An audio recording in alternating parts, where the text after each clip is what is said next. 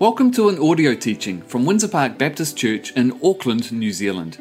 If you would like to look at the message notes or see some questions for reflection that take their lead from today's teaching, head to our website windsorpark.org.nz and head to the online tab where you'll see services and series, and you can download different resources from there.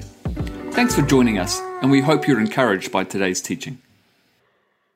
Happy New Year, everyone, and welcome back. We hope that you've had a great Christmas and a great New Year. Today, we are starting off on our first series of 2023. Can you believe it? As we look ahead at the 10 New Year's resolutions over the next few weeks. We are going to be looking at Proverbs 3 in particular and how we can shape the way that our lives look, not just our New Year's resolutions, but the choices that we make as we take a step into the beginning of the year that is ahead. In Kings chapter 3, we read of King Solomon who has been approached by God saying, Ask whatever you want of me and I will give it to you. And Solomon's response was to give to your servant a discerning heart, to govern the people well and distinguish between right and wrong. God, pleased with this answer, agrees, giving Solomon wisdom. And it is from that that Solomon then produces the book of wisdom literature that we discover to be Proverbs. Proverbs is a book in the Bible, amongst others, that is considered wisdom literature. It is all about the teachings of this wise lady wisdom, giving us a guide on how to live well in the world that God has created for us. This wisdom is for all. It is not exclusive. It is not just for the elite intellectuals. God has woven wisdom into the fabric of our being, into His creation. We have a choice to work with it or work against it. Proverbs is not impersonal wisdom that is just thrust upon us. Instead, it is formed in a healthy relationship with the fear of God. Now, don't hear me as that is terror. No. Instead, it is an awe, a humility before God. One theologian describes Proverbs as Proverbs are not, they are probabilities. They are not promises. They are not guarantees. Life is too complex for that. They are the general rule rather than the exception. That is why it is important that we read Proverbs in the context of all other related wisdom literature, with Ecclesiastes and Job as well. Embracing these three books together gives us a well rounded understanding of the wisdom that Scripture offers. That being said, let's dive right into our passage for today Proverbs 3 1 to 4. My son, do not forget my teaching but keep my commands in your heart, for they will prolong your life for many years and bring you peace and prosperity. Let the love and faithfulness never leave you. Bind them around your neck, write them on the tablet of your heart. Then you will have favor with God and man. Earlier in the question time, we talked about the New Year's resolutions that we've kept or that we might have.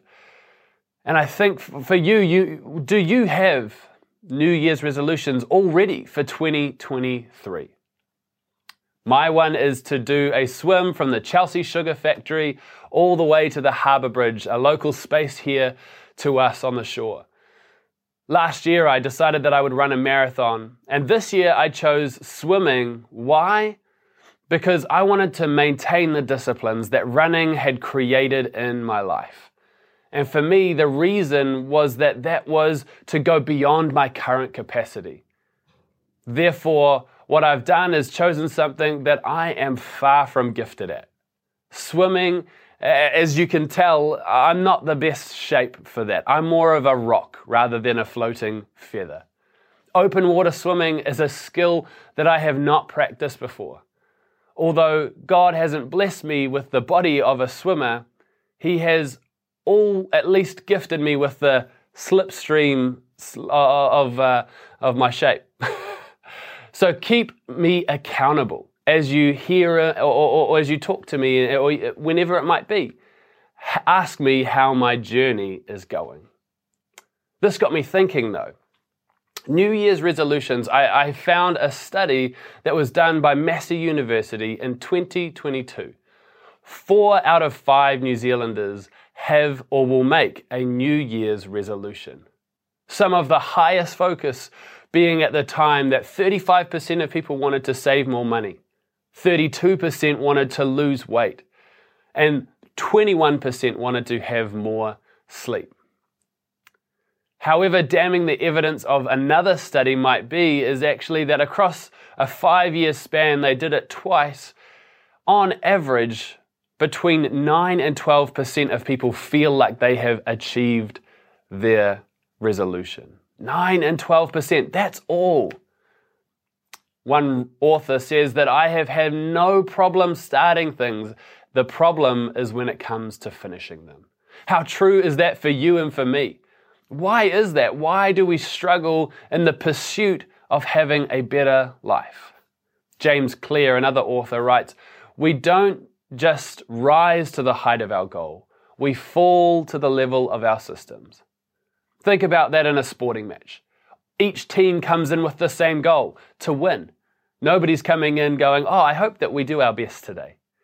The team that wins on the end of the day is the one that has the better system. Our hope is that over this series that we would be able to give a better system for you, a Jesus focused one as you apprentice to Him. Proverbs 3 clearly guidelines the, the, the importance and the significance of this resolution that we're going to be looking at today. Keep His commands on your heart. Why? For they will prolong your life and bring you peace. Without this one, all others become irrelevant. Why? Because His commands on your heart, your inner being, all else misses the point. Immediately, what I love is we discover this father that's giving wisdom to a son, and he says, Don't forget my teaching, keep it in your heart. What I like about this action is the proximity, the close nature to the heart. The original translation describes this as your inner being and your will. This is not just some request to remember a memory verse at Sunday school, but instead it is a call to let the commands of God be interwoven into the fiber of who you are. What does it look like for you to keep the commands of God on your heart? What's the result? You will have a prolonged life with peace and prosperity. Often, when we hear terms like peace and prosperity, we think of peace that comes with war, or, or prosperity like the doctrine that is taught and twisted and uh, brings disillusionment to so many people. The original translation of these two words here is shalom. Many of you will have heard that before. The original meaning is to bring completeness, to wholeness. A, basic way of understanding this is described in a great way by the Bible Project. Shalom is like a stone that is complete with no cracks, or like a stone wall that has been completed with no gaps or missing bricks. Life is complex and full of moving parts. And when any of them are out of alignment, shalom breaks down, no longer whole, needing to be restored. Shalom can refer to your well being. It can refer to the relationship that we may have. It can be an action or a state of being.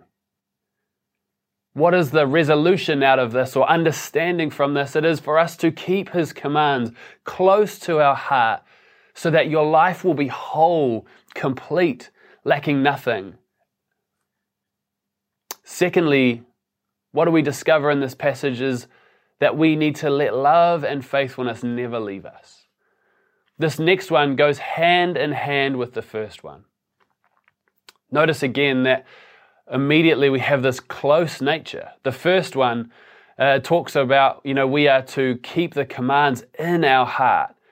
But this one now talks for us to bind it around our neck, to write it on our heart. Why is one to keep in our heart and the other to be written on? Keeping his commands close to us must be a part of our inner being. Jesus in us. He is the source, and from that, all else flows. Love and faithfulness is something that we show, that we can decorate like an outfit you would decorate with a necklace. Or you can have a different design of clothing, whatever that might be, for the world to see. Likewise, we too are called to decorate and design our lives for the world to see the love and faithfulness of Jesus pouring out of who we are. One person who I see does this so well is my wife. I watch the love that she shows to complete strangers, whether it's opening up our house and allowing them to come in to host them well, or maybe she feels to bless somebody that she comes into contact with, whoever it is, the love that she shows, she has decorated her life with that.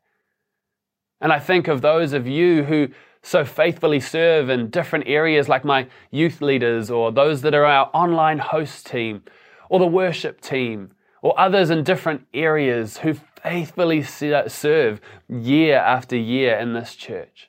Week in, week out, through thick and thin, regardless of what's going on in life, they are willing to sacrifice. That is one way that I see the decoration and design of faithfulness in people's lives. This this one is all about having favor, not just with God, but God bringing us into favor with man, unlike we could have.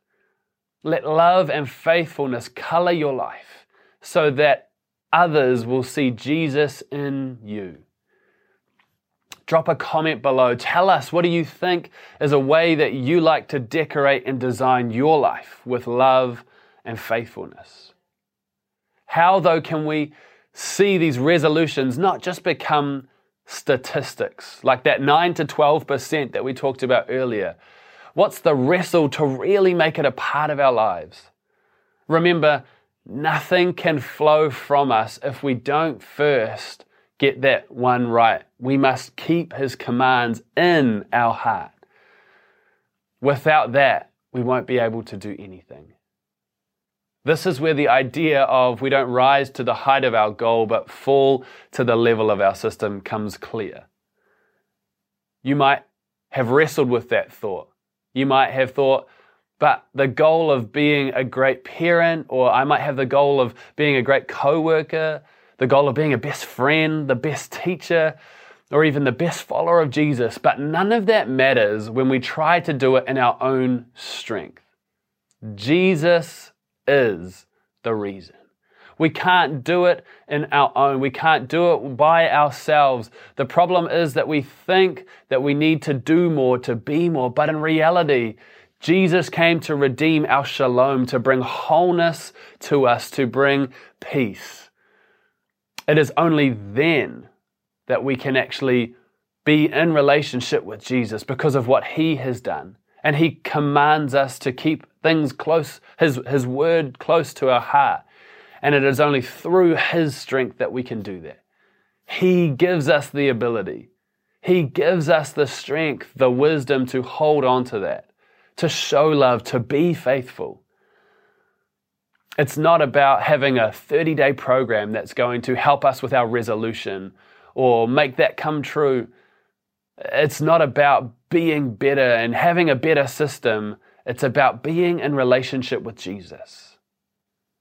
So, as we start 2023, how are you drawing closer to Jesus?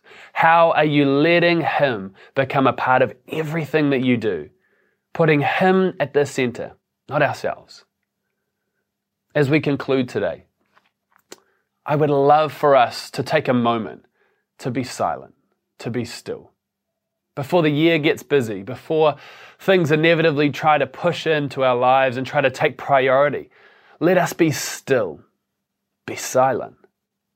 And in the stillness, would you ask God, how might you best keep His commands on your heart to show love and faithfulness to others?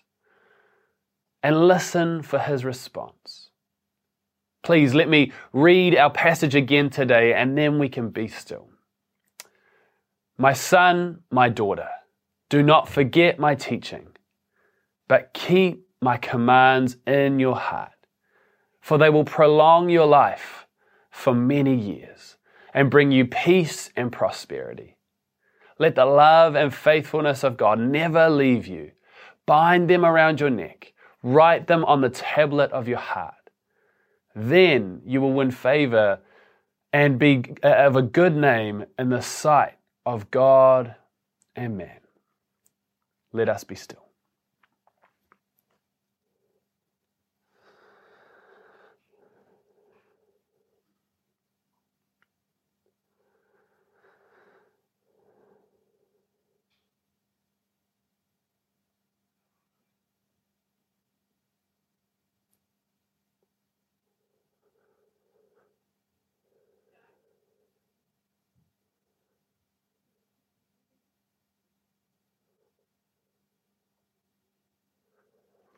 Jesus, we are grateful for that we have had the opportunity to reflect on your birth just a week ago.